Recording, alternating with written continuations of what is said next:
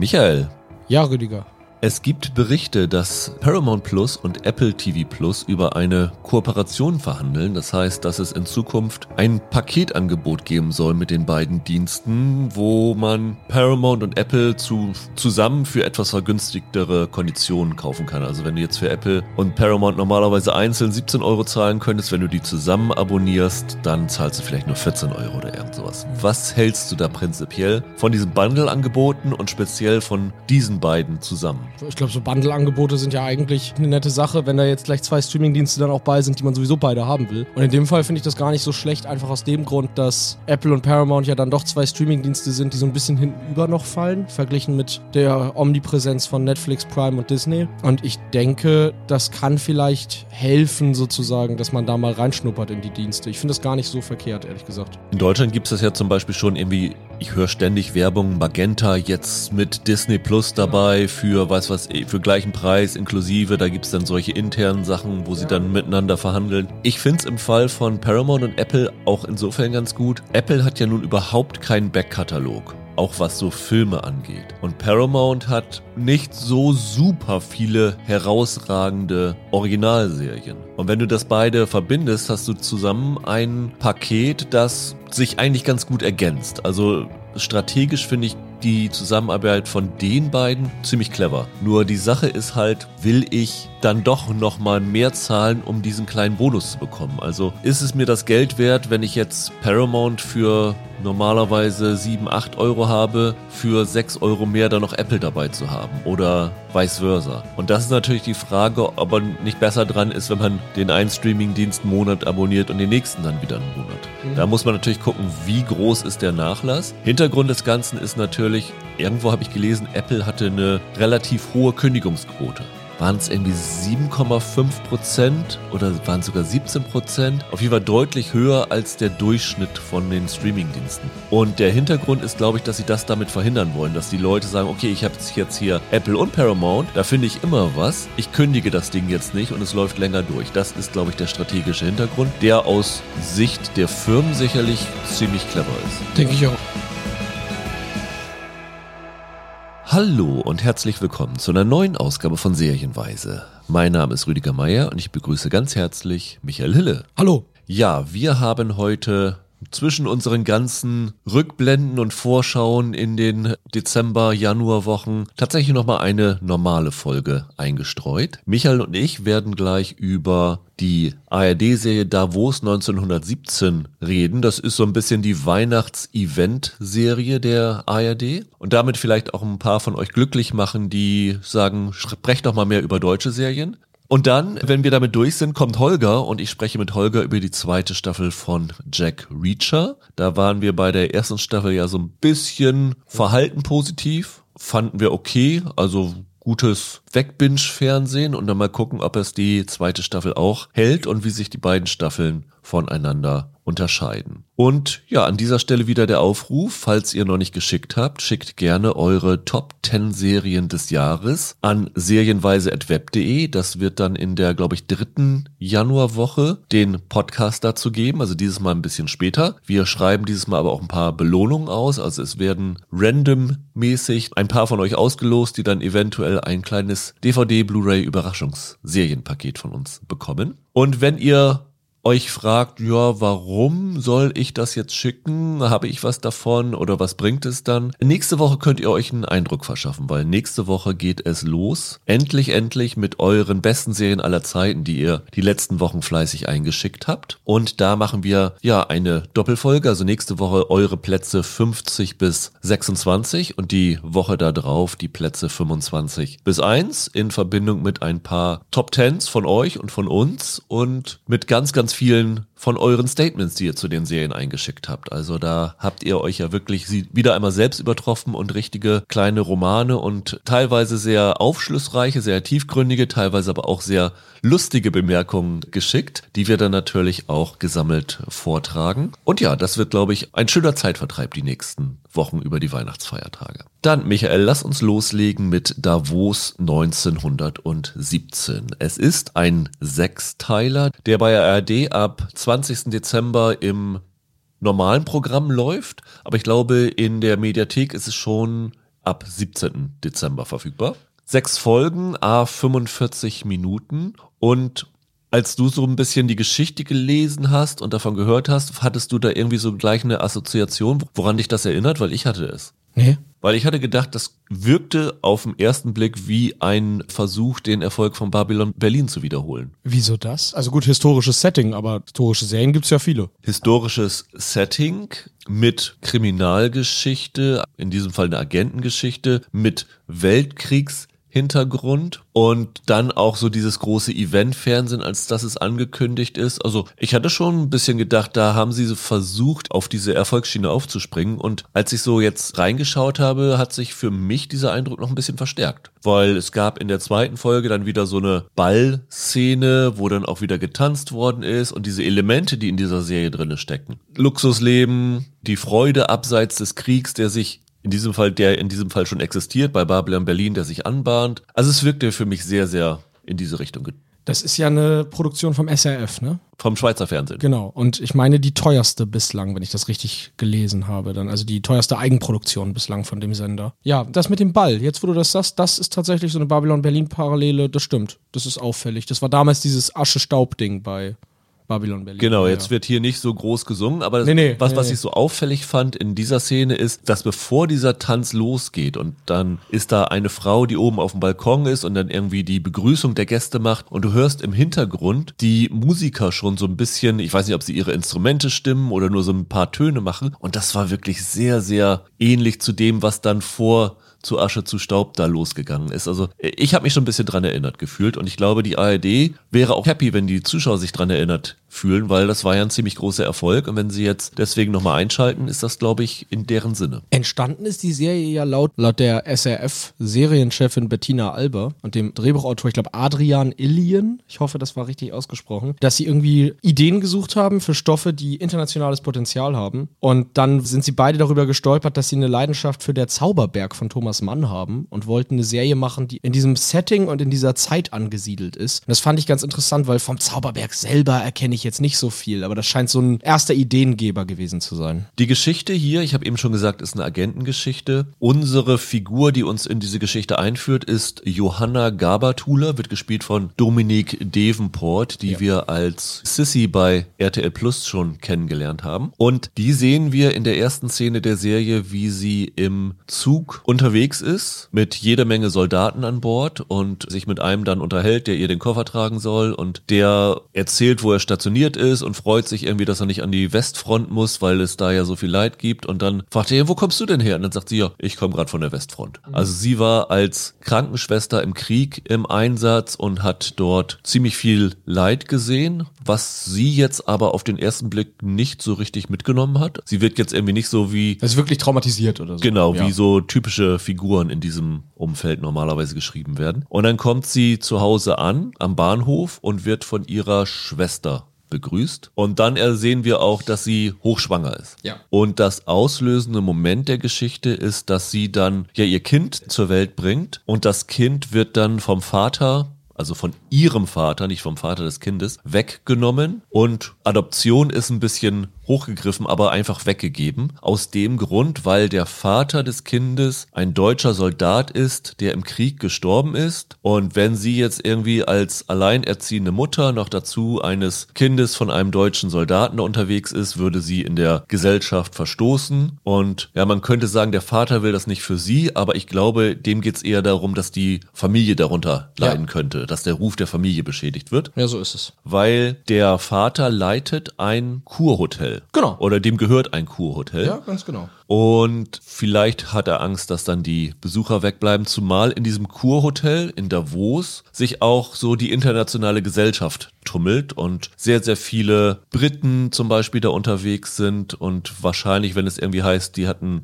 Kind von einem Deutschen, dann äh, könnte das die Besucherzahlen beeinflussen. Und Sie ist natürlich stinksauer darüber, will eigentlich ihre Tochter zurückhaben, aber muss sich dem dann fügen und arbeitet dann in diesem Kurhotel als Krankenschwester unter der Ägide von einem Dr. Karl Mangold, der gespielt wird von David Cross. Genau, das ist quasi eine der anderen beiden großen Hauptfiguren. Genau, genau, das ist die zweite große Hauptfigur. Und dann gerät sie in eine Spionagegeschichte rein, weil sie eine Botschaft, also einen Brief bekommt, in dem steht, wenn du wissen willst, wo deine Tochter ist, treff dich heute Abend mit mir, gezeichnet die Gräfin. Und die Gräfin ist Ilse von Hausner, wird gespielt von Janet Hein. Und durch die wird sie in dieses ganze Agentending rein geschleust. Also sie machen einen Deal. Wenn sie den Agenten von der Gräfin hilft, dann bekommt sie im Gegenzug die Information, wo ihre Tochter ist, wo sie die wiederfinden kann. Können wir verraten, für welche Seite die Gräfin operiert? Ich glaube ja. Das wird ja relativ schnell deutlich. Ja, ist okay. Die ist für die deutschen Geheimdienste ja. unterwegs und will, dass vor allen Dingen eine Liste gefunden wird. Also äh, es wird in der ersten Folge gezeigt, wie ein anderer Spion erschossen wird, der diese Liste bei sich trägt. Und da stehen wohl Namen drauf, die die zurückhaben wollen. Also der ist so, die sind, dadurch ist die, wäre die Operation des deutschen Geheimdienstes dort äh, gefährdet. Genau. Und dann kommt es über die sechs Folgen dann zu so einem Zusammentreffen der Geheimdienste in Davos. Also das ist wohl, es wird am Anfang gesagt, basiert auf historischen Begebenheiten. Es ist wohl tatsächlich so, dass im Zweiten Weltkrieg die neutrale Im Schweiz, Im ersten. äh, dass, dass im Ersten Weltkrieg die neutrale Schweiz so ein Sammelpunkt der verschiedenen Agenten waren. Also die Ja, ja, hat genau. sich aus dem Krieg rausgehalten, aber es haben sich dort trotzdem äh, irgendwelche Schachzüge abgespielt. Die Schweiz ist als äh, Schauplatz für Agentengeschichten jetzt ja auch nicht so unbeliebt. Eben gerade deshalb. Das hat ja auch einen Reiz, zu sagen, Europa brennt, der Erste Weltkrieg verwüstet die ganzen Nationen. Und in der Schweiz hast du so einen schönen Luftkurort irgendwo in den Bergen und da ist eigentlich alles kuschelig. Ähm, das hat, bildet ja auch einen schönen Kontrast, genau. Und dann ist das so eine, ja, so eine Agentengeschichte mit ganz vielen Verwicklungen und Ver Ab Abzweigungen, die man nicht kommen sieht. Wie viel hast du von den sechs Folgen gesehen? Vier. Vier sogar. Ich habe zweieinhalb Folgen jetzt gesehen. Das heißt, wir haben sie noch nicht komplett zu Ende geschaut. Wir wollten uns mal so einen ersten Eindruck vor allen Dingen verschaffen davon. Ähm, was ich interessant fand, ist, dass die Serie gleich am Anfang so eine Montage aus Szenen macht, die erst im Laufe dieser Serie kommen. Es wirkt so wie so ein vorgeschalteter Mini-Trailer, ne? Es, äh, du guckst auch die Mission Impossible Filme immer, oder? Weil die machen das am Anfang. Immer wenn die, äh, wenn die Zündschnur angezündet wird, sieht man so Schnipsel aus den Szenen, Ja. die noch kommen werden. Daran musste ich denken. Wobei das bei Mission Impossible natürlich alles durch den Titel so ein bisschen verschwommen Ja, ist. so und du kriegst es stilisiert, nur so ja, ja. genau angedeutet. Hier ist es ja wirklich so, dass du die Ja, ja. Szenen richtig ähm, zu sehen bekommst. Ja. Fand ich interessant. Ich hatte dann gedacht, okay, macht ihr das, weil es vielleicht am Anfang noch ein bisschen braucht, um in die Gänge zu kommen, dass ihr den Leuten sagen wollt, Da kommt bleibt noch dran, was. da kommt noch was. So hatte es auf mich im ersten Moment gewirkt. Ähm, ist es dann auch so? Fandest du, die braucht ein bisschen, um in Gang zu kommen? Wie hat es dir insgesamt gefallen? Das kann ich, das kann ich dir nicht sagen, weil ich nicht weiß, ob sie es noch tun wird. Also ich finde Also du findest, es kommt überhaupt nicht in die Gänge in den vier ich, Folgen. Ich finde, nach vier Folgen ist eigentlich noch nicht so richtig Tempo aufgekommen. Ähm, ach, ja, also ich sag mal vorweg, das ist keine wirklich gelungene Serie. Irgendwas hatte sie aber teilweise für mich. Ich sehe hier viele, viele Schwächen, muss ich sagen. Vielleicht mal gleich damit angefangen, weil du jetzt ja auch schon in die Richtung gefragt hast, dass man nach einer Folge so ein bisschen sich am Kopf kratzt und denkt, Habt ihr nicht gesagt, das wird eine Agentenserie? Bislang war es irgendwie, Mariechen hockt im Kurort. Soll jetzt nicht despektierlich klingen, aber es war schon irgendwie so sehr, dass man dachte, na, wann geht's denn los? Ja, das ist sowieso ganz komisch, weil der größte Name im Cast ist definitiv David Cross. Und wenn du die ersten zwei Folgen schaust, denkst du dir, warum hat David Cross dazu gesagt? Der hat ja so gut wie gar nichts zu tun. Der darf einmal bei einem Fest sitzen und dann ab und zu mal durch das Spital laufen und äh, sich Patienten anschauen oder so und denkst du, hm, das ist ja noch nicht so wirklich viel. Was natürlich aber auch verrät, dass diese Dr. Mangold-Figur irgendwie später in diese Agentengeschichte involviert wird, weil ansonsten hätte David Cross da niemals zugesagt. Es ist schon ein wenig schleppend am Anfang. Was sie ganz effektiv machen, fand ich zumindest, ist, sie setzen ganz gute Cliffhanger am Ende der jeweiligen Folge.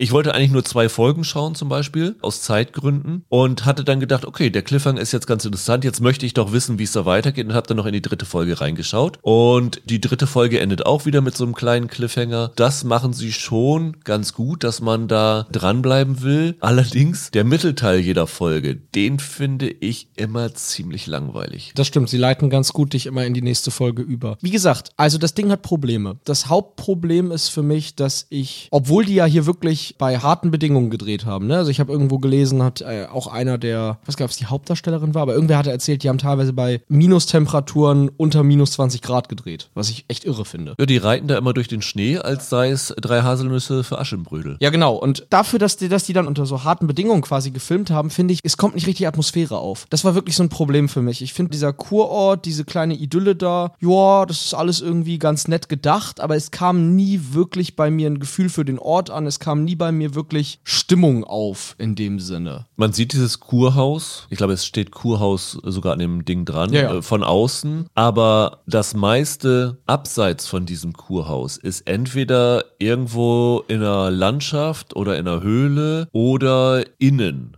Also Ja. das, was Babylon Berlin jetzt, um das nochmal wieder zu bringen, ausgezeichnet hat, war ja, da haben sie diese Berliner Straße aufgebaut und du hattest diese ganzen Gebäude von außen und konntest da durchfilmen und du hattest das Gefühl, dass es hier wirklich eine Welt ist, in der du bist. Und bei Davos 1917 habe ich das Gefühl, das ist ein Kurhotel, in dem du bist und das war es so ungefähr. Und natürlich, Kurhotel liegt eigentlich auch nahe, man will sich erholen, also es liegt natürlich nicht irgendwo mitten in einer City drinne oder so, Aber auch Innenräume kannst du atmosphärisch Ja. gestalten. Das muss kein Hindernis sein. Und hier finde ich nicht, dass denen das gelingt. Ich finde, das liegt unter anderem auch daran, dass die Art und Weise, wie das hier inszeniert ist. Also hier, du hast hier viel sehr konventionell Schuss gegen Schuss in Dialogen. Du hast wenig lange Fahrten. Du hast wenig das Gefühl, die Kamera erkundet mal den Ort. Sondern es bleibt immer alles sehr dicht an den Figuren. Also du hast viele Nahaufnahmen, du hast viele Shots, die immer sehr dicht in der Wahrnehmungswelt der Charaktere bleiben. Und dadurch wirkt das Ganze wenig greifbar. Also ich hatte nach vier Folgen jetzt immer noch nicht so richtig eine Idee, wo sich welcher Raum in diesem Haus befindet. Also setz mich da mal jetzt in einen Raum rein und lass mich mal, keine Ahnung, das Büro vom Dr. Mangold finden. Ich wüsste nicht, wo ich da lang gehen muss. Und ich finde, das ist ein Problem, wenn halt die halbe Serie irgendwie vor Ort spielt. Fandest du, dass die Serie spannende Momente hat? Ja, ich weiß nicht ganz, ob wir dann dasselbe meinen. Ich finde diese Agentengeschichte nicht so richtig spannend. Teilweise finde ich die Zeichnung der Charaktere ganz interessant. Insbesondere Ilse von Hausner. Die ist ja angelehnt an eine reale äh, Spionin. Das ist ja kein Geheimnis, sondern das haben sie im Vorfeld kommuniziert. Die ist ja so ein bisschen angelehnt an Elsbeth Schragmüller. Die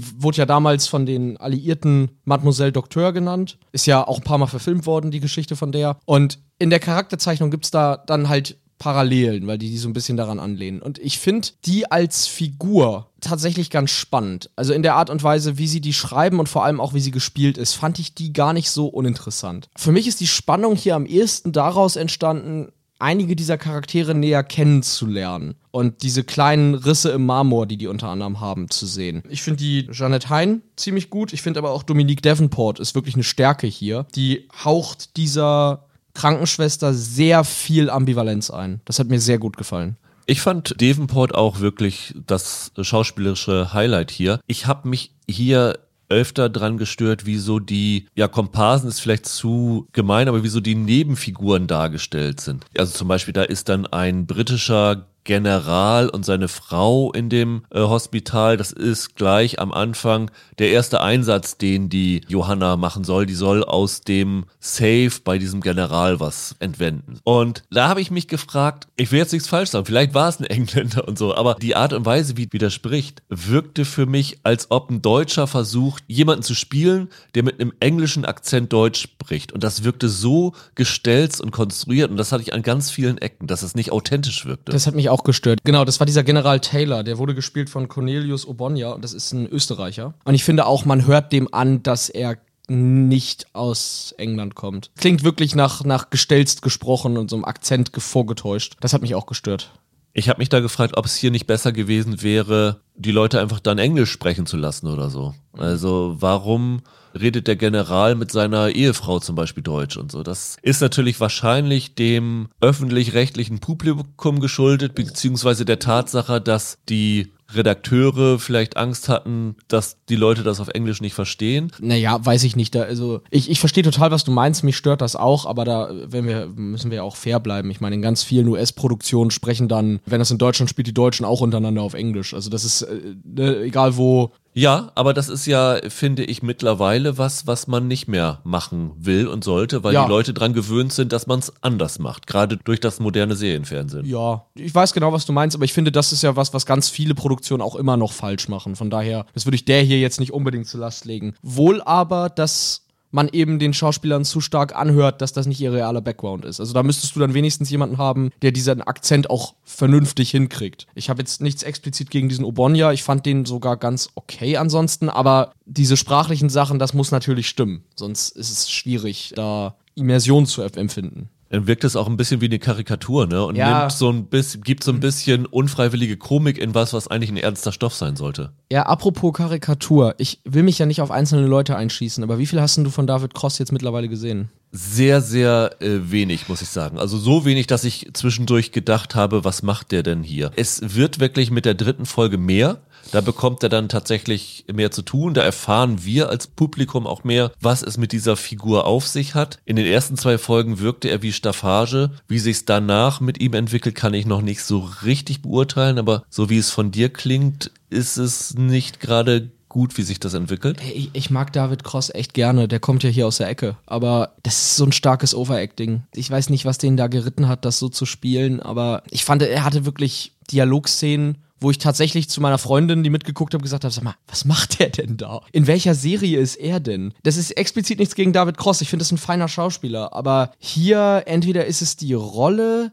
oder die Regieanweisungen waren irgendwie, dass er das ein bisschen, ja, fast neurotisch spielen soll. Ich kann das gar nicht anders wirklich beschreiben. Aber ich fand, der war komplett in einem anderen Film. Wie gesagt, mir hat, mir hat auch Janet Hein halt gut gefallen. Ich finde, viele von denen schaffen es tatsächlich allein über ihr Spiel, dass ich das Gefühl hatte, in diesen Figuren gibt es Dinge zu entdecken, durch die ich das weitergucken will. Aber David Cross war komplett daneben. Wie läuft das denn in den weiteren Folgen ab? Also wir bekommen in den ersten ein, zwei Folgen ja immer Rückblenden zu der Zeit, wie die Johanna dann an der Front gedient hat. Wird das noch weiter so geführt? Ehrlich gesagt, ja. Und ich denke auch, dass es auch darüber hinaus, dass es bis zum Ende der Serie noch weitergehen wird, weil da noch nicht alles klar ist irgendwie. Weil in der zweiten Folge, glaube ich, sieht man sie, wie sie da einen Soldaten operiert. Und wenn ich mich nicht ganz täusche, wird dann nämlich der Name Erich gesagt. Und vorher wird gesagt, der Vater des Kindes ist ein deutscher Soldat namens Erich. Ich gehe mal davon aus, dass ja. das dann der Kindsvater ist. Und das wird sich wahrscheinlich noch weiter durchziehen. Aber was ich da tatsächlich echt ganz äh, klasse fand, ist, wie sie zeigen, wie sich diese Krankenschwester ja zur Ärztin so ein bisschen hocharbeitet, ne? weil sie so in Notlagen dann operiert. Also man sieht sie zum einen im Lazarett, weil niemand anderes da gerade da ist und der Soldat sonst sterben würde, zu Skalpell und Schere greift und dann im Kurhotel auch nochmal. Das fand ich irgendwie einen ganz tollen Aspekt dieser Figur.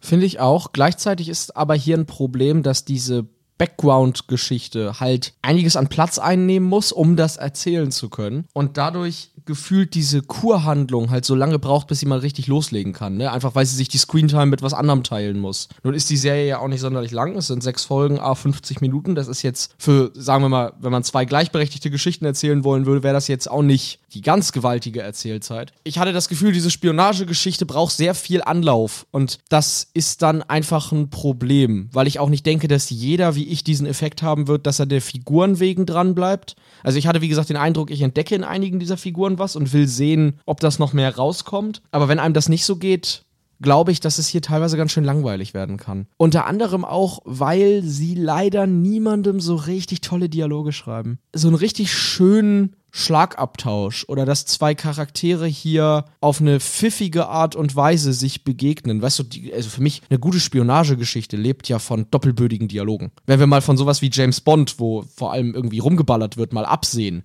dann lebt so eine richtig tolle Agentengeschichte davon, dass du Dialoge hast, die vieldeutig sind, dass du tolle Andeutungen machst im Verbalen, so. Und das findet hier kaum statt. Also hier ist leider sehr viel Geplänkel. Und dadurch fehlt so ein bisschen eine innere Spannung. Was ich wie immer ganz schön finde, ist, dass der Serie es gelingt, reale Aspekte zu dieser Geschichte zu verarbeiten. Also ich muss jetzt ein bisschen rumdruckseln, weil sich das tatsächlich erst in der dritten Folge rausstellt und ich da nicht viel verraten will. Aber es ist ja so, dass die Schweiz, haben wir ja schon gesagt, im Ersten Weltkrieg neutral gewesen ist. Und im Zweiten natürlich dann auch. Und die Schweiz hat wirklich, also der Schweizer Bundesrat hat 1914 ein Verbot für Waffenexporte verhängt. Das heißt, dass die Schweiz sich auch wirklich komplett aus dem Krieg raushalten wollte. Was man aber findet in Quellen ist, dass die Schweiz sich ein Hintertürchen offen gelassen hat. Das heißt, sie durften keine kompletten Waffen, also sagen wir mal ein Beispiel,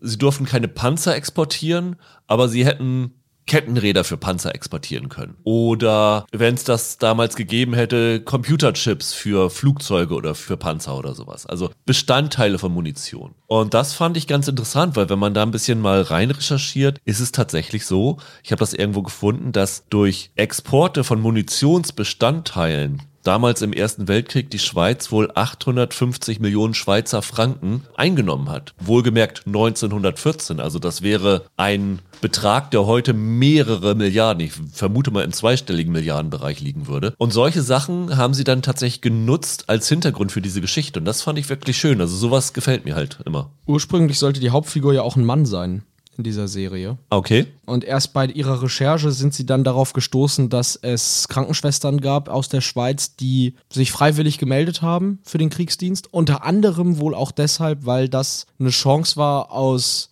dem starren Schweizer Alltag rauszukommen, was ich super interessant fand zu hören, dass es dann wirklich Frauen gab, die gesagt haben, ey, ich muss hier raus und sich dann freiwillig gemeldet haben, im Krieg Menschen zu helfen. Das ist auch so ein Hintergrund, der hier einfließt und der interessant ist. Und wie gesagt, Elsbeth Schragmüller als Agentin Vorbild, habe ich ja schon erwähnt. Auch eine Biografie. Wer sich damit nicht auskennt, äh, kann man sich durchaus mal durchlesen. Das ist eine ganz interessante Person gewesen. Trotzdem, was dieser Serie halt einfach schlicht nicht gelingt, ist in ihrer Erzählung richtig von selbst packend zu werden. Das bleibt alles an der Oberfläche. Ich finde vor allem eben die Kerngedanken, die sie hier drin haben. Einerseits, was ich vorhin sagte, der idyllische Schweizer Kurort im Kontrast zum Ersten Weltkrieg, der dann aber von Agenten quasi als eine Spielwiese genutzt werden kann. Das bleibt, finde ich, eine Behauptung. Ich finde nicht, dass das wirklich beim Zuschauer ankommt. Ich finde, das sind Sachen, die sie zwei, dreimal aussprechen, aber die nicht glaubhaft werden. Und auch diese, so gut sie auch gespielt ist, aber die Johanna-Figur, das soll ja eigentlich eine Person sein, die sozusagen ausgerechnet vor dem Hintergrund dieses Krieges für sich entdeckt hat, wer sie ist. Also die ihre eigene Stärke in dieser verdorbenen Welt findet. Und auch das fand ich nicht überzeugend genug geschrieben. Dafür gibt es für mich zu wenig echte psychologische Insights in ihren Charakter und in ihre, in ihre Psychologie. Ja, ich finde, dass das Writing ist da ziemlich schwach auf der Brust. Sowohl in dieser thematischen Aufarbeitung als halt auch dann in den tatsächlichen Dialogen. Da hast du entweder viel oberflächliches Gerede oder Themen werden einfach laut ausgesprochen. Da fehlt mir Subtiles, da fehlen mir Zwischentöne. Ich finde auch mit den Zutaten hätte man eigentlich eine deutlich bessere Serie ja. machen müssen als mhm. das, was am Ende dabei rausgekommen ist. Auch mit dem Budget, du hast es vorhin schon erwähnt, teuerste Schweizer Serienproduktion aller Zeiten. Muss man vielleicht mal nochmal sagen, wie viel das ist. Also die Staffel hat 18 Millionen Schweizer Franken gekostet. Es sind sechs Folgen. Also jede Folge hat über drei Millionen Euro gekostet. Und das ist angesichts der Tatsache, dass es hier nicht diese, ich nenne es mal Grundkosten gegeben hat, dass man diese große Straße wie ja. bei Babylon Berlin bauen musste. Hätte ich da auch visuell ein bisschen mehr erwartet, muss ich sagen.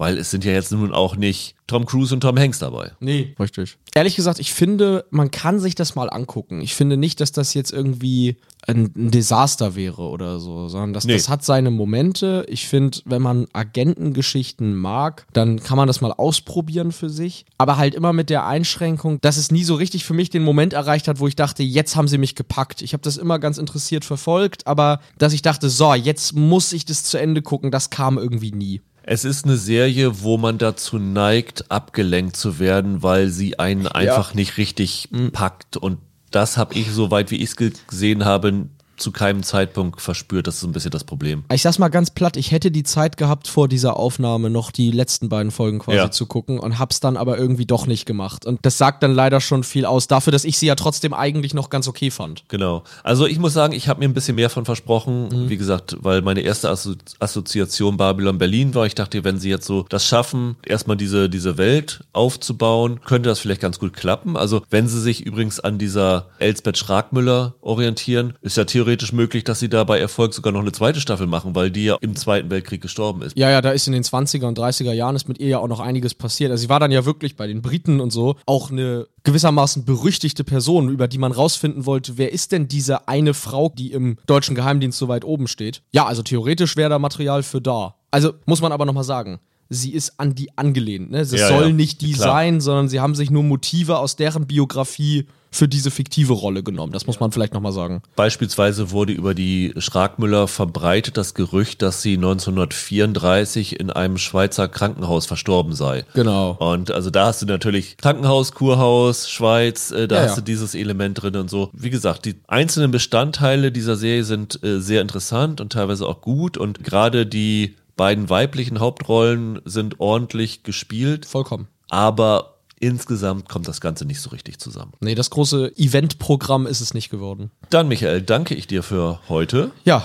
Und du musst den Platz jetzt für Holger räumen. ja, dann hören wir uns nächste Woche wieder. Ciao. Ciao. Holger. Hallo Rüdiger. Ja, wir wollen über die zweite Staffel von Reacher sprechen, die heute mit ihren ersten drei Folgen bei Prime Video gestartet ist. Die restlichen fünf Folgen kommen dann freitags immer bis zum 19. Januar. Und ich kriege gar nicht mehr so richtig zusammen, wie wir die erste Staffel fanden. Also Reacher ist ja eine Adaption der Romanreihe von Lee Child, die vorher ja schon in zwei Kinofilme mit Tom Cruise adaptiert wurde, wo es von ja, Buchfans, zu denen du ja auch zählst, Ja. Proteste gab, dass der kleine, dünne Tom Cruise nichts mit dem Hühnen aus den Büchern gemein hat. Ja. Und dann hat Amazon für die Serie gesagt, wir machen das Gegenteil und casten mit Ellen Richardson einen größenmäßig auch Ist immer noch zu passenden. klein. Ist immer, noch, zu klein. klein. Ist irgendwas in die 1,80 der Richardson, ne? 1,91 Ja. und Reacher sollte 1,95 sein. Ja, okay. Aber das geht ja noch und er hat ja auch eine hünenhafte Statur und sie haben dafür gesorgt, dass alle, mit denen er zusammenspielt, kleiner sind als er, wodurch er dann nochmal größer wirkt. Wie muss das dann erst beim Set von Tom Cruise gewesen sein? Ja.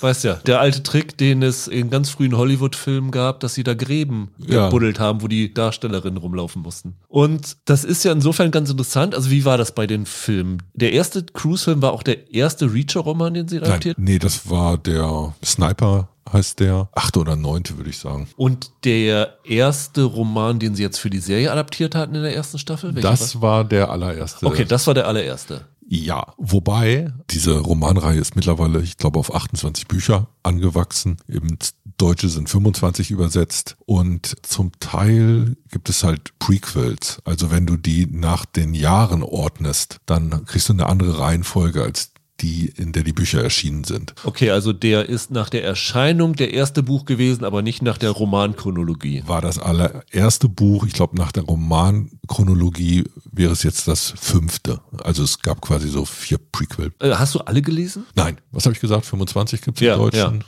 Dann würde ich sagen, ich habe die Hälfte gelesen. Okay. Diese zweite Staffel basiert auf dem Buch Bad Luck and Trouble, das wiederum nach Erscheinungsweise der elfte Roman. Der elfte Roman ist und ich glaube chronologisch dann auch der 15. Okay, also das ist nicht so, dass sie jetzt hier den genommen haben, der chronologisch an den nächsten anschließt, sondern hat eigentlich mit der letzten Staffel wenig zu tun. Ja, kannst du sagen, überhaupt nichts. Okay, diese Reacher-Figur ist, ja, wie soll man ihn am besten schreiben? Es ist, wenn Sherlock Holmes ins Fitnessstudio gehen würde, oder?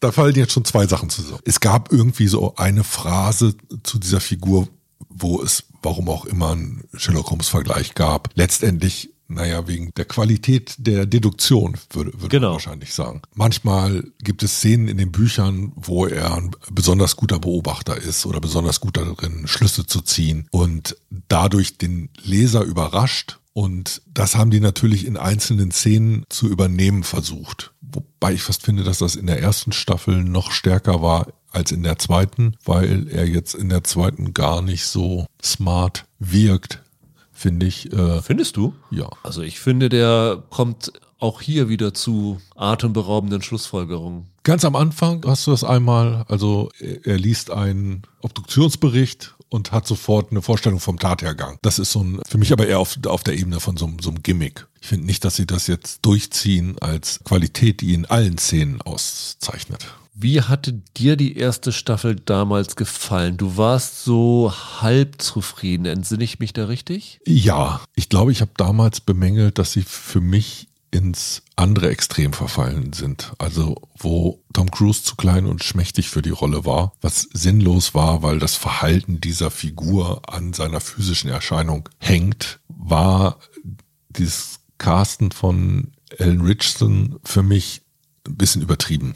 Also äh, für mich, der hat so eine Bodybuilder-Brust. Also es gibt Artikel aus dem letzten Jahr, wo es dann heißt, wie er sich 30 Kilo Muskelmasse äh, drauf geschafft hat. Und ganz ehrlich, ich glaube 15 hätten auch gereicht. ähm, na, also wenn, wenn du das Gefühl hast, dieser dreieckige Oberkörper ist irgendwann nur noch so eine Karikatur von Männlichkeit. Man muss dazu leider sagen, äh, in den Büchern ist es wirklich ähnlich geschildert. Also die Reacher-Figur hat einen Brustumfang von 1,50. Das ist schon Bodybuilder oder, oder ich sehe da immer so ein äh, American Football. Ein Typ, der ohne Protektoren so aussieht, als ob er welche hätte.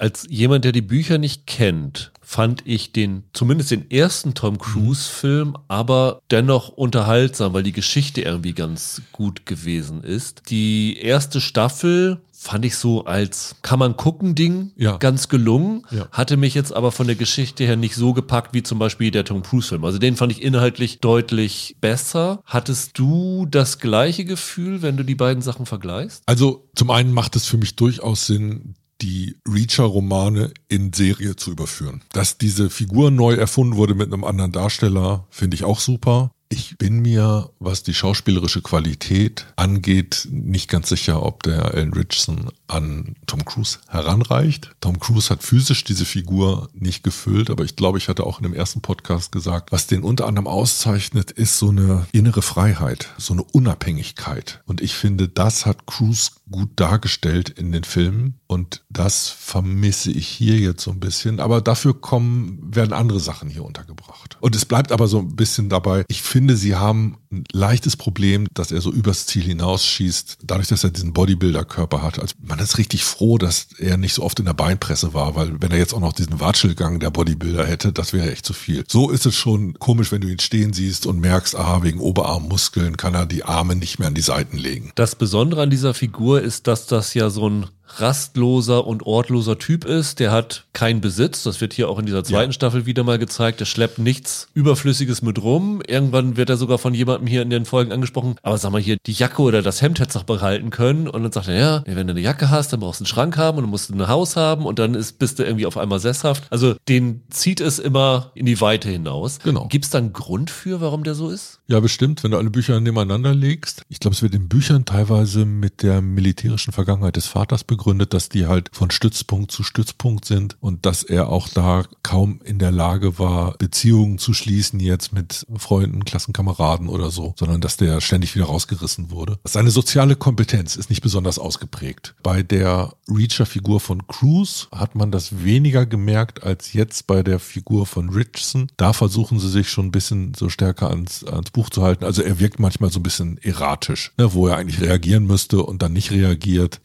Er ist ja auch ehemals Militär gewesen. War er Militärermittler, richtig? er war bei der äh, Militärpolizei. Genau. Und du hast eben gesagt, dass sich dieser Stoff für Serien anbietet. Das liegt ja genau an dieser rastlosen Struktur, dass du mit den Büchern eigentlich eine Anthologievorlage hast. Du hast diese Hauptfigur Reacher, die dann in jedem Roman wahrscheinlich an einem anderen Ort in den USA ist und dort dann mit anderen Leuten auch im Kontakt ist. Das heißt, du hast relativ wenig Überschneidung beim Nebendarstellerpersonal. Ja, was wiederum Serienstruktur ja ein bisschen widerspricht. Ja, das stimmt schon. Aber was so die Geschichten angeht, ist es natürlich ganz gut. Wenn du jetzt die erste Staffel Jack Reacher nicht gesehen hast und sie nicht gucken willst, ist es, glaube ich, problemlos, in dieser zweiten Staffel neu einzusteigen. Sollte es sein, ja. Ja. Und die einzige Figur, die hier auftaucht, abgesehen von einem kleinen Cameo, den wir nicht erzählen wollen, ist Frances Neagley, die wird gespielt von Maria Stan. Die war in der ersten Staffel dabei, aber in der ersten auch nicht so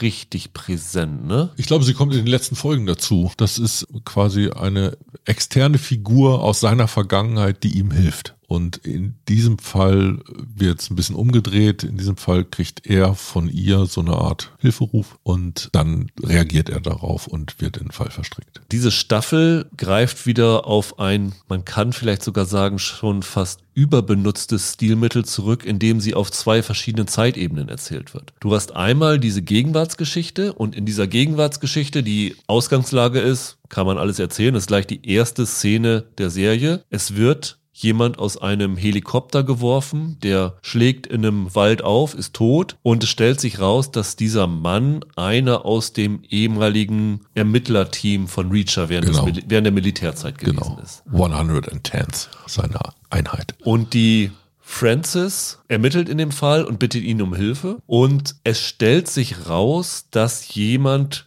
dabei ist, das alte Team nach und nach umzubringen. Also es ist nicht der einzige, der gestorben ist. Sie finden dann relativ schnell eine zweite Leiche und so weiter und so fort. Und wir begleiten dann Francis vor allen Dingen und Reacher, wie sie in der aktuellen Zeit ermitteln. Wir springen aber auch immer wieder zurück zu der Zeit, wo die aktiv noch im Militärdienst gewesen sind. Und das ist so ein bisschen da, um die Figuren zu charakterisieren, um natürlich auch deutlich zu machen, wer dort gestorben ist, weil du siehst die Figur am Anfang einmal ganz kurz, sie ist nicht bei Bewusstsein stirbt, aber in den Rückblenden lernst du halt diese Figur kennen, um die es da geht und auch andere Figuren, die dann gestorben sind. Und zwischen diesen beiden Ebenen wechselt es immer, wobei man tatsächlich sagen muss, die Gegenwartsebene ist, was würdest du sagen, 80 Prozent und der Rest 20 Prozent vielleicht? Vielleicht sogar 90-10. Okay, ja. Und das ist übrigens eine Parallele zur ersten Staffel, ne? Ja. Da haben sie das auch schon so gemacht. Da war die Ver Vergangenheitsebene im Grunde genommen die Kindheit von Reacher. Ja. In dem Fall ging es äh, ja unter anderem um sein Verhältnis zu seinem Bruder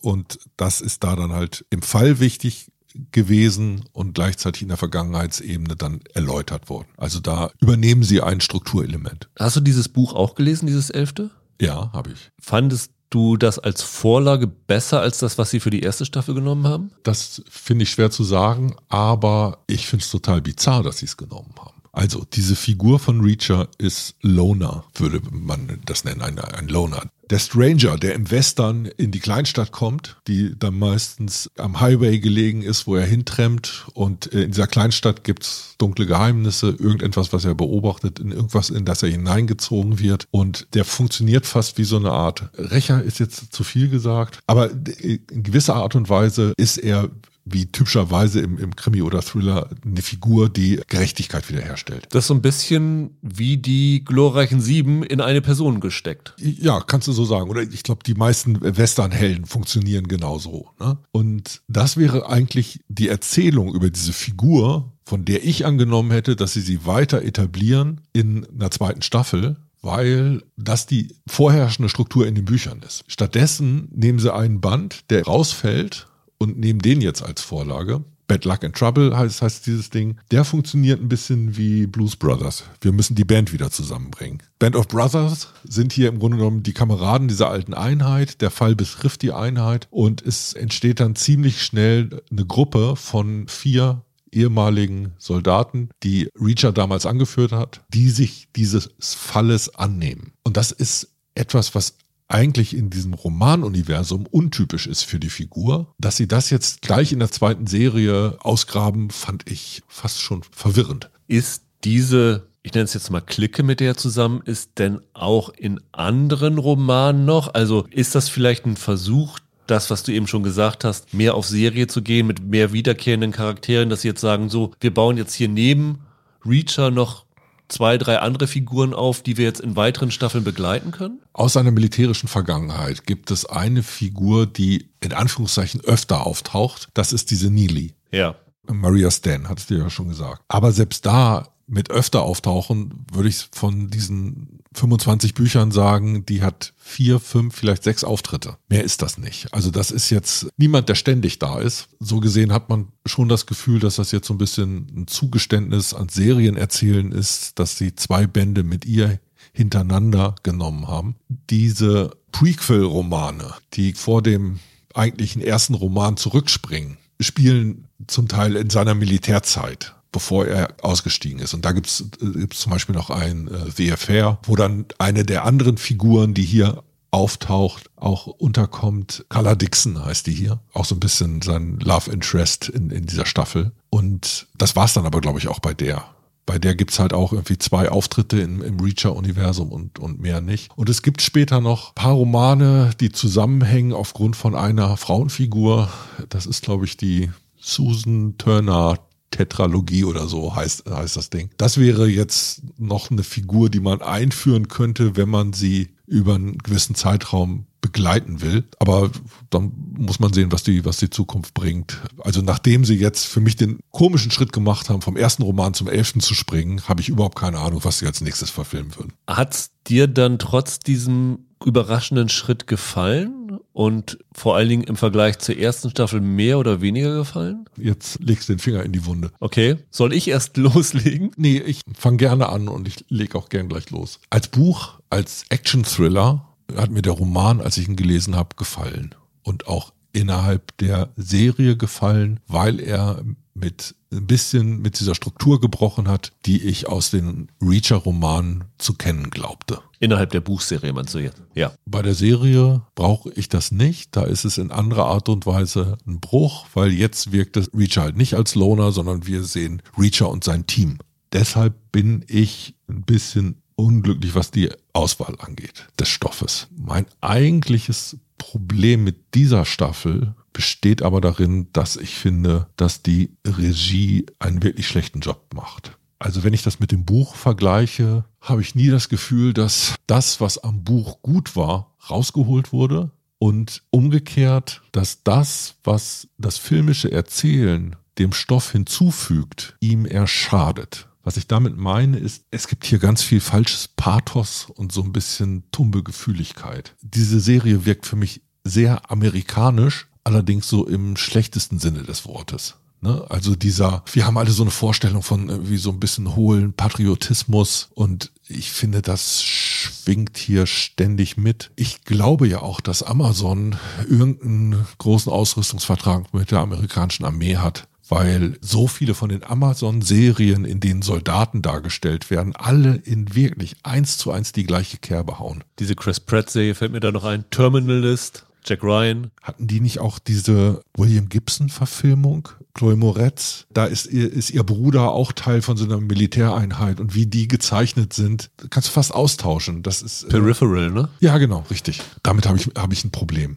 Das ist hier als Geschmacksrichtung in der Art und Weise wird einem das aufs Brot geschmiert, dass man denkt, das ist eigentlich für ein amerikanisches Publikum gemacht und das weltweit auszustrahlen, wir sind nur Beifang, so als Zuschauer. Das ist vielleicht ein bisschen übertrieben und umgekehrt muss man natürlich sagen, der Autor, der das geschrieben hat, ist Brite. Ne? Also der, der lebt zwar in den USA, aber der hat diese ganze Serie da verankert, weil er sagt, der hat vorher unter anderem mal in, in der Werbung gearbeitet und dessen Angang war, wenn ich jetzt eine Thriller-Reihe schreibe, dann lasse ich die da spielen, wo das meiste Publikum ist. Das war der Grund, warum das Ganze ein US-Held geworden ist. Und als in der Reihe funktioniert das, finde ich, eigentlich ganz hübsch als so eine Topografie Amerikas. Und eigentlich aber so ein, so, ein, so ein Blick immer noch fast so ein bisschen von außen. Und diese Art und Weise, wie der jetzt als körperlicher Held nochmal zugespitzt auf dieses Soldatische und hier jetzt als Action-Ballerheld ausgestellt wird, da verliert die Figur für mich diese Geschmacksrichtung ist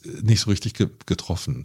Und dieses Gefühlige, was jetzt in der Inszenierung steckt, ne, wir kennen das alle durch Musik, die Art und Weise, wie Ges Gesichter gezeigt werden, wie die, wie Emotionen ins Bild gerückt werden. Ne. Ich glaube, jeder kann sich vorstellen, was ich, was ich damit meine. In Teilen steckt das in den Büchern durchaus auch drin, aber der schreibt jetzt nicht eine Prosa, die diesem Filmstil entsprechen würde. Also das sind äh, relativ lakonische Romane, die sehr geradeaus sind, nicht besonders gekünstelt. Man kann immer sagen, natürlich beim, beim Design einer solchen Figur so ein bisschen ein Verherrlichen dieses Militärischen steckt da schon drin, aber wie sie das hier inszeniert haben, ist es drüber. Zu diesem Militärischen trägt ja auch bei, dass es da sehr stark auch um eine private Militärfirma geht die angeführt wird von einem Shane Langston, der gespielt wird von Robert Patrick. Ja, inklusive Terminator-Anspielung. Ge genau, da wollte ich gerade drauf, drauf zu sprechen kommen. Also zum einen ist es, du schlägst ein Lexikon auf unter B wie Bösewicht und es ist ein Bild von Robert Patrick da. Also unorigineller kann man sowas nicht casten. Und zum anderen, ja, also dass sie da so einen flachen Gag setzen. Die Typen, die der angehört hat, sind Reacher auf der Spur und teilen mit, dass er irgendwie im Hotel untergekommen ist und unter dem Namen XY. Das eine ist ein Spieler von den New York Yankees und, es, und sie ist unter dem Namen Sarah Connor eingecheckt. Fragt sich, ja, was hat das damit auf sich? Und dann sagt, sagt er, Sarah Connor interessiert mich nicht. Aber ich dachte, Alter, das könnt ihr nicht bringen. Also das war so plump. Also das hat mich echt auch gestört. Also da waren sie nicht sehr originell und du hast vorhin gesagt, dass er eigentlich ein Loner ist und dass das hier aufgebrochen wird. Und für mich ist es kein Problem, weil es gegen den Roman verstößt oder die Figur unterminiert. Für mich hat es ein ganz anderes Problem, ein ganz simpleres Problem. In dem Moment, wo Jack Reacher ein Loner ist, kann Alan Richardson seine Physis spielen lassen. In dem Moment, wo ein Team um ihn rum ist, muss er mit anderen Leuten kommunizieren. Und in diesen Momenten finde ich, wird noch deutlicher, dass seine schauspielerischen Fähigkeiten sehr limitiert sind. Er kommt hier limitiert rüber, ja.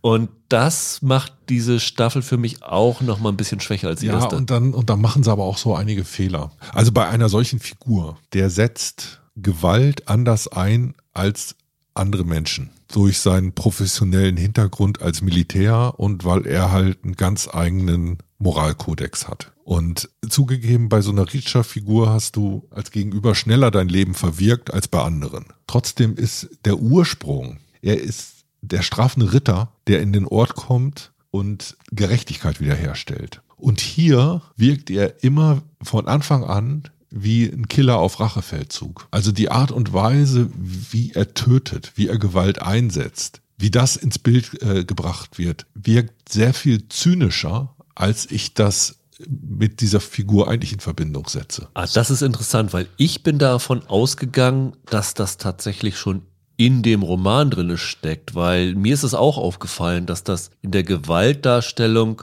in vielen Punkten wirklich so ist, wo du denkst, das wäre jetzt für das, was du erreichen willst, überhaupt nicht nötig ja, gewesen, genau. in dieser Art und Weise das, das, zu machen. Das ist ständig drüber. Also das ist was anderes, als ob in den Romanen geschildert wird, dass er, wenn er weiß, dass er gegen eine Mehrzahl von Leuten kämpft, eine Vorstellung hat, wie er die ausschaltet. Er sagt irgendwie, die haben eine Überzahl, ich äh, werde von meinem Radius, von meinen Bewegungen nicht die Möglichkeit haben, viele Schläge anzusetzen. Das heißt, der erste Schlag, den ich habe, zum einen, ich fange den Kampf an, um den Vorteil der anderen auszugleichen, äh, dass sie mehr sind. Und ich versuche sofort den Arm zu brechen oder das, äh, das Knie zu zertrümmern, damit der mir im weiteren Verlauf des Kampfs keinen Ärger macht. Und hier ist es halt so, ich breche den einen Arm, ich breche den zweiten Arm, ich breche das erste Bein, ich breche das zweite Bein. Wo man so ein bisschen denkt, oh ja, und wenn er noch eine Pistole in der Hand dann hat, dann schießt er noch. Genau, genau. Ja. Das will dann irgendwie ein geiler Action-Thriller sein, aber dadurch kommt so eine gewisse Falschheit da rein. Und natürlich sind das Romane mit einem hohen Bodycount. So, das, da muss man jetzt nicht so tun, als ob die zart beseitet werden. Aber selbst wenn du so eine Drastik im Roman schilderst, dann kriegst du die eher aus so einer technischen Warte und seine Gewaltanwendung hat eine Funktion für die Gesamtheit des Kampfes. Und hier ist es in anderer Art und Weise so ein Ergötzen an der Gewaltdarstellung im Bild. Das hat eine andere Emotionalität, das hat eine andere Dynamik, wenn du, wenn du das siehst. Und dann rächt sich diese Drastik manchmal. Dann kann es nämlich genau passieren, dass du so einen Pfad verlässt und so einen Tick drüber bist. Und ich finde, das machen sie hier ständig. Ich habe auch nichts gegen Drastik. Ich finde, Drastik erzählt durchaus etwas und erzählt was über, über Figuren. Man, man kann das einsetzen. Aber dann setze ich das zum Beispiel ein im Sinne eines Klimax dass er dann richtig gewalttätig wird, wenn es der Frau, die er liebt, an den Kragen geht. Im Finale oder so. Das, weißt du, dann ist so etwas, ja, okay, jetzt haben wir es verstanden, jetzt haben er und sein Gegenüber schon äh, eine Geschichte der Auseinandersetzung miteinander und äh, er hat wirklich etwas, für, für das er sich rächen muss. Hier ist es ständig, in jedem einzelnen Kampf von Anfang an so, egal ob er in irgendeiner Beziehung zu diesem Gegenüber steht oder nicht. Und wenn der bei ihm verschissen hat, okay. Aber es, er begegnet in, diesem, in dieser Serie einigen Leuten, wo man das Gefühl hätte, ja, vielleicht hätte Verprügeln hier auch gereicht. so. Ich finde, es wirkt im Zuge dieser Serie auch sehr berechnend du hast das Gefühl, dass sie sich irgendwie eine Gesetzmäßigkeit vorgegeben haben. Jede Folge muss einmal eine Actionsequenz haben, wo Reacher einmal richtig durchschlägt. Das ist ja das also das Berechnende ist ist genau so ein Punkt. Also hier ist alles mit einem dicken Pinsel und wenn der nicht zum Einsatz kam, dann der Holzhammer. Und es wäre, glaube ich, viel effektiver, wenn es zwischendurch mal eine Folge gäbe, wo sowas nicht dabei ist, ja. weil dann hast du gerade diesen Gewalteinsatz nochmal viel effektiver. Dann muss er auch nicht so drüber sein, weil das soll ja immer eine Steigerung darstellen. Ja. Und wenn du mal eine Folge hast, wo überhaupt nichts drin ist, dann musst du auch nicht gleich ganz so tief in die Kiste greifen. Richtig guten Showrunner und richtig guten Regisseuren und vielleicht auch Drehbuchautoren, die noch ein bisschen anders an den Stoff rangehen, kann man, glaube ich, aus dem gleichen Buch eine bessere Serienstaffel machen. Und das werfe ich denen so ein bisschen vor. Ja, ich meine, das war schon ein Problem von der letzten Staffel. Das war alles angenehm zu gucken. Ich finde, das hier kann man auch. Ja, als Action-Thriller äh, kannst du das echt weggucken. Es gibt unterhaltsame Momente, es gibt Figuren, die, die funktionieren. Du hast einige tolle Fights. Ich finde das äh, Finale in Teilen spektakulär, obwohl sie dann noch zehn Minuten Ende dran klatschen, das man nicht gebraucht hätte. Man hat so das Gefühl, wenn überall so ein bisschen bessere Leute dabei wären, in der Hauptrolle, als Showrunner, als Kameramann oder Kamerafrau, als Regisseure, dann hätte das nochmal eine andere Level erreichen können. Ja, und ähm, gleichzeitig muss man sagen, also Reacher war, ich glaube, in den Top 5 der erfolgreichsten Amazon-Produktionen, die es je gegeben hat. Das kann ich mir vorstellen, ja. Das Ding ist geguckt worden und wenn ich mir überlege, wie viele Filmchen auf YouTube mir davon angeboten wurden mit irgendwelchen Snippets, weil die Leute noch und nöcher die Kämpfe aus der ersten Staffel teilen oder so. Das hat sein Publikum gefunden und ich finde auch, dass diese Figur eine Berechtigung hat und so eine Actionserie so eine Berechtigung hat. Mein Problem damit ist ganz einfach, sie reizen das Potenzial nicht aus und sie reizen es deshalb nicht aus, weil sie so ein bisschen berechnend auf ein größeres Publikum gehen und dass sie das tun, das merkt man also es gibt hier dann natürlich wo, so diese Szene, wo es heißt, nein, Reacher, das sind nicht nur deine Kameraden, das ist deine Familie. ist Vin Diesel auch dabei? Nee, aber der würde da eins zu eins genau. reinpassen. Genau. Der würde überhaupt nicht auf, auffallen. Ne? Also wenn Reacher mal ein Auto braucht, kann er gleich bei Fast and Furious vorbeigucken. Und was halt auch, finde ich, ein bisschen seltsam ist, da merkt man, für mich so, dass die Serie am Reißbrett entwickelt ist. In jeder Staffel muss er dann halt irgendwie dann doch mal ein Love Interest haben. Du hast sie vorhin schon erwähnt hier, Carla Dixon wird gespielt von Surinder Swan. Ja. So ein bisschen, in der ersten Staffel hatte er da mit der Polizistin, die von Willa Fitzgerald mhm. gespielt wurde, die ich mhm. super fand. Ja. Wo ich echt traurig bin, dass die in dieser zweiten Staffel nicht ja. dabei ist, aber das ist halt bei, Se bei solchen Serien so, dass du die Figuren Die hatte verlierst. gute Dialoge, die war genau. auf der Ebene gut geschrieben, finde ich auch. Und äh, diese Carla Dixon ist einfach ja nur da, um irgendwie zu zeigen, dass Reacher auch Gefühle haben kann oder irgend sowas. Sagen wir so, das ist schon eine kleine Schwäche in den Büchern, dass ihm die Frauen ein bisschen zu leicht äh, in die Arme fallen. In jedem Hafen eine Frau so ungefähr bei der Reacher-Figur, ja. Ja, darauf läuft es hinaus. Wobei, da muss man auch sagen, ich weiß jetzt nicht, bei welchem der großen Verlage das erschienen ist. Teilweise haben Autoren wirklich Verträge für Romane, wo ihnen reingeschrieben wird, äh, wie viele Liebes- oder Sexszenen drin vorkommen. Ach echt? Krass. Ja, da das ökonomisch eine riesig erfolgreiche Serie ist, könnte ich mir das fast vorstellen. Ist dieser Reacher in den Büchern auch eine Figur, die ohne Brüche, ohne Schwächen ist? Weil da habe ich mich hier öfter mal dran gestört. Der kann alles sofort kombinieren, ist überall sofort brillant. Er kann Leute mit einem Faustschlag zu Boden strecken. Er kann Sachen problemlos hochklettern. er kann aber auch, obwohl er so schwer ist, im Sprint jeden anderen niederrennen. Also diese Figur, die hat überhaupt keine Schwächen, keine Angriffspunkte. Das fand ich so ein bisschen komisch. Das ist, das ist mir ein bisschen zu perfekt, weißt du, da, du hast in jeder Szene das Gefühl, naja, Reacher schafft das eben, der kann eh alles. Und ja. das finde ich ein bisschen als Hauptfigur schwierig. Ich weiß, was, was du meinst. Ich glaube, in den Büchern merkt man vielleicht ein bisschen stärker, wie der sozial isoliert ist. Also der kommt immer mal mit Leuten in Kontakt, aber das sind so Minimalkontakte. Also man könnte auch auf die Idee kommen, das ist im Kern eine zutiefst einsame Figur. Aber auch gleichzeitig jemand, der versucht, sich damit einzurichten und mit dieser Einsamkeit zufrieden zu sein.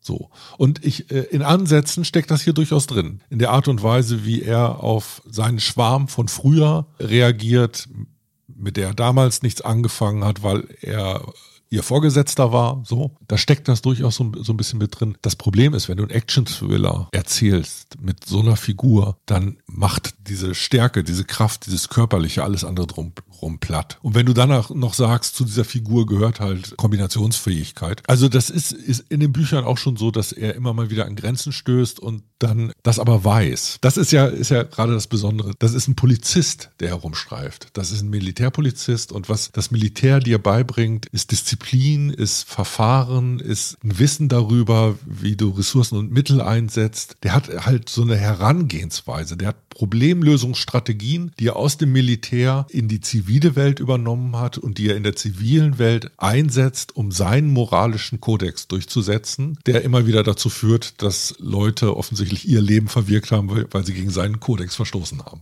Äh, und das als so eine, so eine Grunderzählung, finde ich, ist hier in der Serie viel zu schwach angelegt. In der Serie hast du dann doch eher einen sehr konventionellen Thriller, der erzählt wird, der seine Wendungen hat und an dem man Spaß haben kann. Also das ist, man, man kann sich unterhalten, gut unterhalten dabei oder sich gut unterhalten fühlen. Nur wenn ich es vergleiche mit dem, mit dem Stoff und was die Vorlagen und was für mich diese Reihe der Reacher-Romane ausmacht, dann denke ich die ganze Zeit, sie erreichen nicht das, was sie erreichen könnten, wenn sie es ein bisschen cleverer, ein bisschen klüger, mit ein bisschen mehr Bewusstsein für die Stärke dieser Bücher umsetzen würden. Also ich finde, man merkt schon, die Kritikpunkte, die wir an dieser zweiten Staffel haben, sind im Kern die gleichen, die wir an der ersten hatten. Sie sind in dieser zweiten vielleicht noch ein bisschen ausgeprägter, weil sie mehr ans Tageslicht kommen. Aber ich glaube, wer tatsächlich so die erste Staffel gesehen hat und da richtig begeistert von war und da genau gesagt hat, oh, das ist genau was für mich. Ich glaube, viele Abstriche musst du dann in der zweiten Staffel nicht machen. Wenn du dich da an den Problemen der ersten nicht gestört hast, glaube ich, ist die zweite Staffel auch in, in Ordnung. Also das Große und Ganze des Plots funktioniert. Ich, ich fand die Geschichte im Buch spannend und ich finde, dass die hier das in Teilen auch ist. Aber wie gesagt, sie tragen dick auf, sie übertreiben alles ein bisschen. Die Bösewichte sehen wie Bösewichte aus. Und die haben halt auch einige Sachen ein bisschen verändert. Also die erste Szene von Reacher, die wir in der Serie sehen,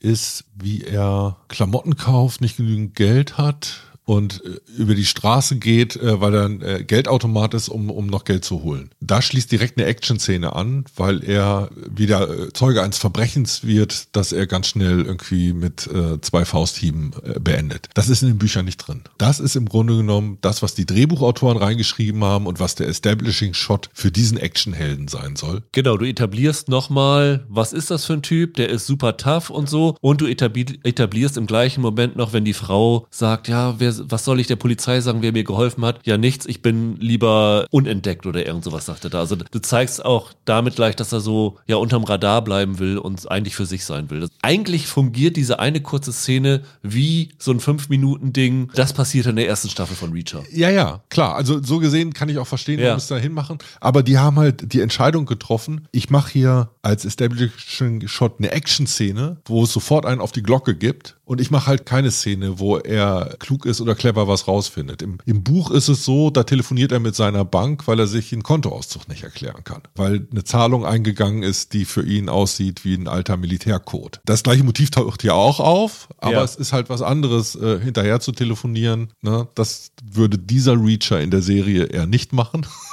sondern der gibt dann im Zweifelsfall äh, einen aufs Maul. Also wir hoffen in der dritten Staffel, ich gehe stark davon aus, dass es sie geben wird, auch wenn sie noch nicht bestellt ist, wieder mehr auf eine Rückkehr des Lohners und allein schon deswegen, weil es besser ist, wenn Ellen Richardson nur grummelt und nichts sagt, muss man sagen. Hast du vielleicht zum Abschluss einen Roman, wo du sagst, von den äh, Lee Child Romanen, den würdest du gerne sehen als Staffel? Nee, das finde ich jetzt zu so schwierig, weil diese Struktur so ähnlich ist, dass die miteinander so ein bisschen äh, verschwimmen. Okay. Also klar. egal, was ihr sehen werdet, am Ende gibt es eine richtig fette Action-Szene.